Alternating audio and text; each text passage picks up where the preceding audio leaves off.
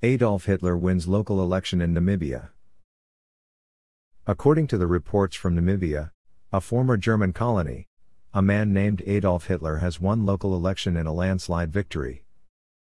The good news is that Namibian politician named after the Nazi Germany's late Führer says he has no plans for world domination.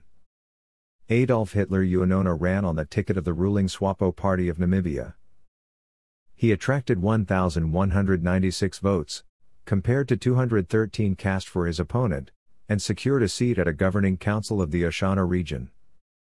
The Ompundja constituency, which he represents, has less than 5,000 residents and has long been considered a SWAPO stronghold.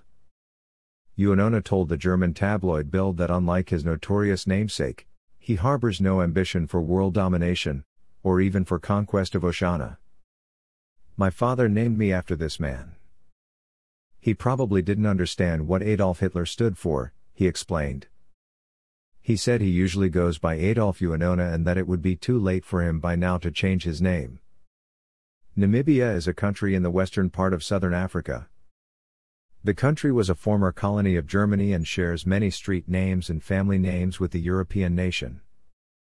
It won full independence in 1990, after decades of armed struggle against the domination of apartheid South Africa.